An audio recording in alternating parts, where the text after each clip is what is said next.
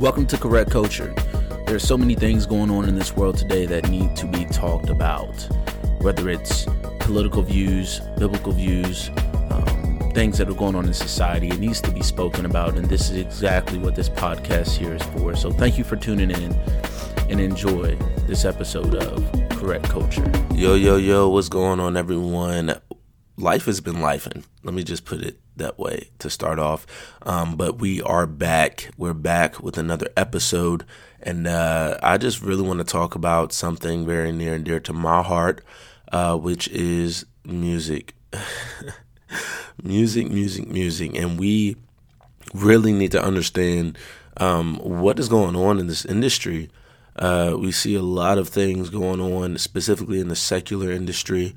Um, and we've also come to find that there's a lot of worship music and praise music um, that honestly isn't honoring God. Um, it's not. it's really close to secular, if, if, if you would ask me, and and I have a lot to say about it because I am a worship leader. I help to lead worship at my home church, and I have been in uh, different settings of of singing background for different worship leaders, um, singing background at different churches, leading worship at different churches, um, and being just in the industry and seeing people.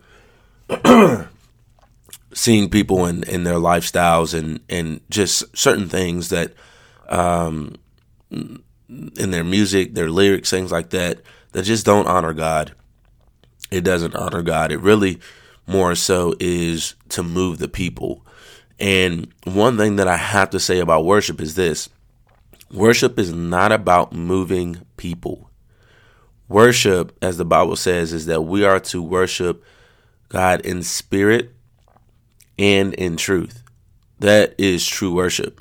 And I think what has happened is uh, culture, specifically in Christian culture um, and, and culture of the industry in music and worship has shifted to a matter of what will move the people to have an encounter with God. It's not about that. Um, worship is not about how can we get the people to be emotionally moved. Worship is about speaking about the truth, speaking about who Jesus is, speaking about how worthy he is, expressing and giving nothing but an authentic and pure worship to Jesus. And when we worship in that way, it gives back to Jesus. It it it, it honors him, it lifts him up, it it acknowledges him. And the Bible says if I be lifted up. This is Jesus speaking. If I be lifted up, I will draw all men unto me. Jesus is saying that all we have to do when we are singing, when we are giving him praises, is to lift up the name of Jesus, to sing things about his truth, to see th- sing things about his word to sing things that honor him, that lift him up, that acknowledge him, that amplify and magnify him. That is the goal of worship. But what has happened here in culture nowadays is that the goal is how can we get people to be emotionally moved? How can we make people cry? How can we make people jump and spin around and, and do backflips? How can we entertain the people of today's time? Now, when you look at that and you look at the ideology of sexual or secular music rather not sexual but secular music meaning music that is not honoring god music that is more carnal than it is spiritual you start to see how their motive and their uh, their tactics are gauged around people's emotion. You find a lot of people singing sad songs. Why do you think r&b is so prevalent? Because it's love songs and people want to be loved. People want to feel loved. People are are moved by their emotions and in a world where a lot of people feel rejected. A lot of people don't feel um, like they have somebody or a lot of people feel abandoned. A lot of songs are geared towards that geared around that. A lot of songs are geared around money. Money sex drugs all of that stuff because this is these are the things that a lot of people in the world either are partaking in or want to partake in because they see it as the uh, status quo or the latest fad or the, the coolest thing to do. But I have to inform you that those things are not going to do anything for your spirit, man. It's, it's not going to do anything except lead you straight to hell. I mean, you have people like Lil Nas X, you have people like Bad Bunny, you got people that doing things like this. And also, the crazy thing is, you got a lot of gospel artists and Christian artists or so called quote unquote artists and, and, and believers who sing worship that are backing and standing behind secular artists, co- you know, collaborating with secular artists that have not changed their life. It's one thing for a secular artist to say, listen, this is what I used to do, and now I'm doing this for God.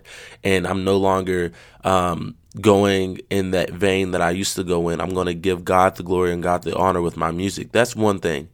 But for a believer to coerce or to collaborate with a secular artist that is still rapping about sex, drugs, using profanity in their music, explicit type of content, the Bible clearly tells us not to do work with them, not to collaborate with them, not for uh, Christians to to be associated in a way of working with sinners or unbelievers because it is a mixed symbol. It goes to show that we can be in collaboration and working with the enemy. And I'm not calling people in the secular world enemies. What I am saying is that their music goes against everything that we believe in. It's almost like working against yourself. When you collaborate with people who are not believers and people who do not believe the word and are speaking and truly living out the word, you get to a position and a point where it starts to confuse your audience. Imagine if I came out with a worship song that says, Give God the glory, but then I get on to a collaboration with, I don't know, Lil Baby and I'm talking and he's in my song talking about, you know, you know, God gave me this money, God gave me this gift and I'm going, you know, whatever the case may be to the world. And then next thing you know, they hear me and they're singing with him and then they go and listen to Lil Baby because they see that he's on one of my songs, and now they're listening to a song where he's talking about, you know what I'm saying, like going to the club, getting drunk, getting high, you know what I'm saying, women doing all this other stuff, you know, gyrating, whatever. If he's singing about that in a song that's by himself, here's the thing everyone knows how it works. When you go on to Apple Music and you hear a song that you like by a Christian artist, and say for instance you, a christian artist is collaborating with a secular artist what tends to happen is this. You listen to the song you're like oh that was fire. Then you turn around and go to the person that's featured on the album that they're in and you go check out that person's music.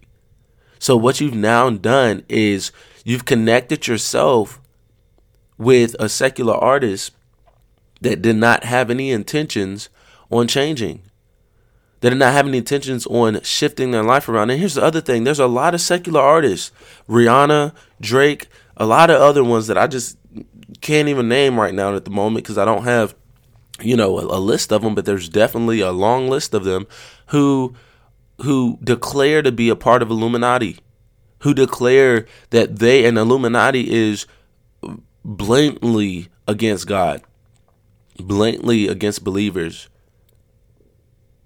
right? So, what we need to understand and what we need to look at is this why and what is our worship music projecting? Are we so concerned about moving the people just like the secular artists are moving the people? Or are we more concerned about our worship honoring and reflecting a sense of adoration and reverence for God? We need to get back to the heart of worship, right? Like there's this song that I love, and in the in the in the lyrics go, "I'm going back to the heart of worship." Because it's all about you. It's all about you, Jesus. I'm sorry, Lord, for the way or the thing that I've made it because it's all about you. It's all about you, Jesus. And what we've done, unfortunately, I feel in the industry of worship music is made it all about people. We've made it all about how can I connect and how can I make these people that are listening to my music feel like what they're going through is is like how can I tap into their emotions? No, we need to learn and figure out within our worship culture with the words that I'm singing, with the words that I'm expressing, how is it that I can connect these people to Jesus? How can Jesus get the glory in this song to where when the people hear it and listen to it, they look at their problems and they direct their problems to Jesus, not mellow in their problems? How, as a worship leader, can I tap into a purest form of worship to where it comes through the the sound waves and they can hear a pure sound of worship that puts them in a presence with Jesus where Jesus starts to minister them minister to them. That is the goal. That is the goal right? It's not about talking about your haters. It's not about you know writing songs to to express how you feel about other people. It's not it's not about you know making music that, that sounds secular so that people are moved by it. We have to be set apart in this worship industry. In this worship in this worship culture, we have to be set apart. I say we because I am a worship leader. I'm a songwriter. I love to sing. But it's all about giving God the glory. It's all about worshiping Jesus in spirit and in truth. And not just that, we have to live the life. Because if not, it's called hypocrisy. And Jesus was absolutely just angry at the Pharisees and Sadducees because he expressed to them that they were hypocrites because they said one thing and preached one thing but did not live that very thing. And that's exactly the same thing that's going on in worship music today. There's people that's singing and giving all the glory to God, but their lifestyles do not honor Him. And that's hypocrisy. When you sing about, um, you know, certain things in worship, you know, and, and, and it honors God and it talks about how, you know, you're giving everything to Jesus, but then someone goes to your social media platform and they look at you and they're like, uh, that don't really seem like it honors Jesus. Or who they're connected to, their wife or whoever, seems like any other woman in the world that's showing their body around. Like, these are things that we must look at and we must understand is impactful in the kingdom of God. So I just want to kind of tap into that. I want to kind of talk about it because it's something that has really been twisted in culture, and it's time to correct it. It's time that we set ourselves apart in the worship culture, not sound like the world, not sound like the world.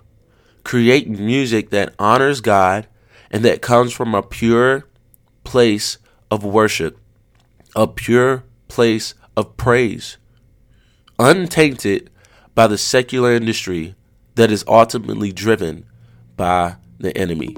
Guys, listen, I love you, and I pray that you took this with uh, the purest form of heart. And I pray that this sits and rests on you guys.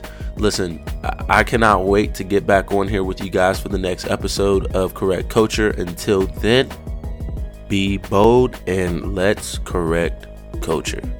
Peace out.